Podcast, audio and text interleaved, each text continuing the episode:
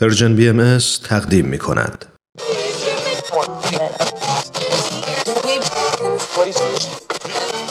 اگه امروز حالت خوبه اگه یه عالمه انرژی مثبت داری اگه حس خوبی داری و دلت نمی‌خواد که اونو از دست بدی اگه می‌خوای برای شروع هفته تازه انگیزه داشته باشی فقط کافیه که فرکانس ذهنتو روی موج مثبت رادیوی ما تنظیم کنی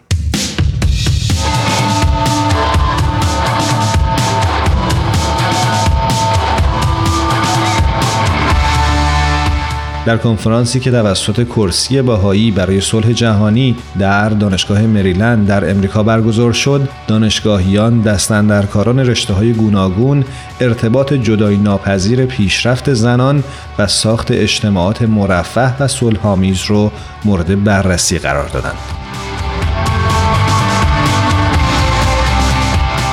سخنرانی ها و میزگرد های این رویداد که در ماه اکتبر در دانشگاه مریلند برگزار شد ناکارآمدی ساختارهای اجتماعی موثر در پرداختن به چالش های اساسی که امروزه بشر با اونها مواجهه رو مورد بررسی قرار داد و در مورد نقش مهمی که زنها باید در جهت یافتن راه حقیقی ایفا کنند به کاوش پرداخت.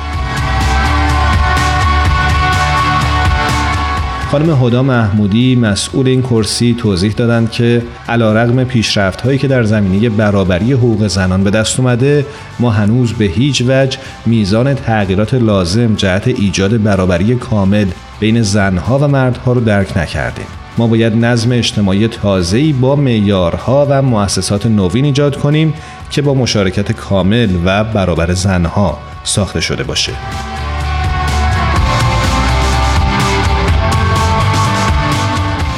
سخنرانان این رویداد منتقدانه موانع اصلی مشارکت زنان در تمامی حوزه‌های اجتماع رو مورد بررسی قرار دادند. از جمله نتیجه گیری های اونها این بود که ساختارهای اجتماعی امروز تصمیم گیری در تمامی سطوح رو در اختیار عده نسبتا محدودی قرار میده و عمدتا زنان رو شامل نمیشه. اینکه از علم برای تقویت تعصبات در مورد زنان و در برخی موارد برای توجیه بدرفتاری های مردانی که در موقعیت های قدرت قرار دارند سوء استفاده میشه و اینکه قوانین و سیاست ها اغلب با مسدود کردن مسیر پیشرفت یا ایجاد موانع زنان رو به حاشیه میرونند یا به اونها لطمه می‌زنند.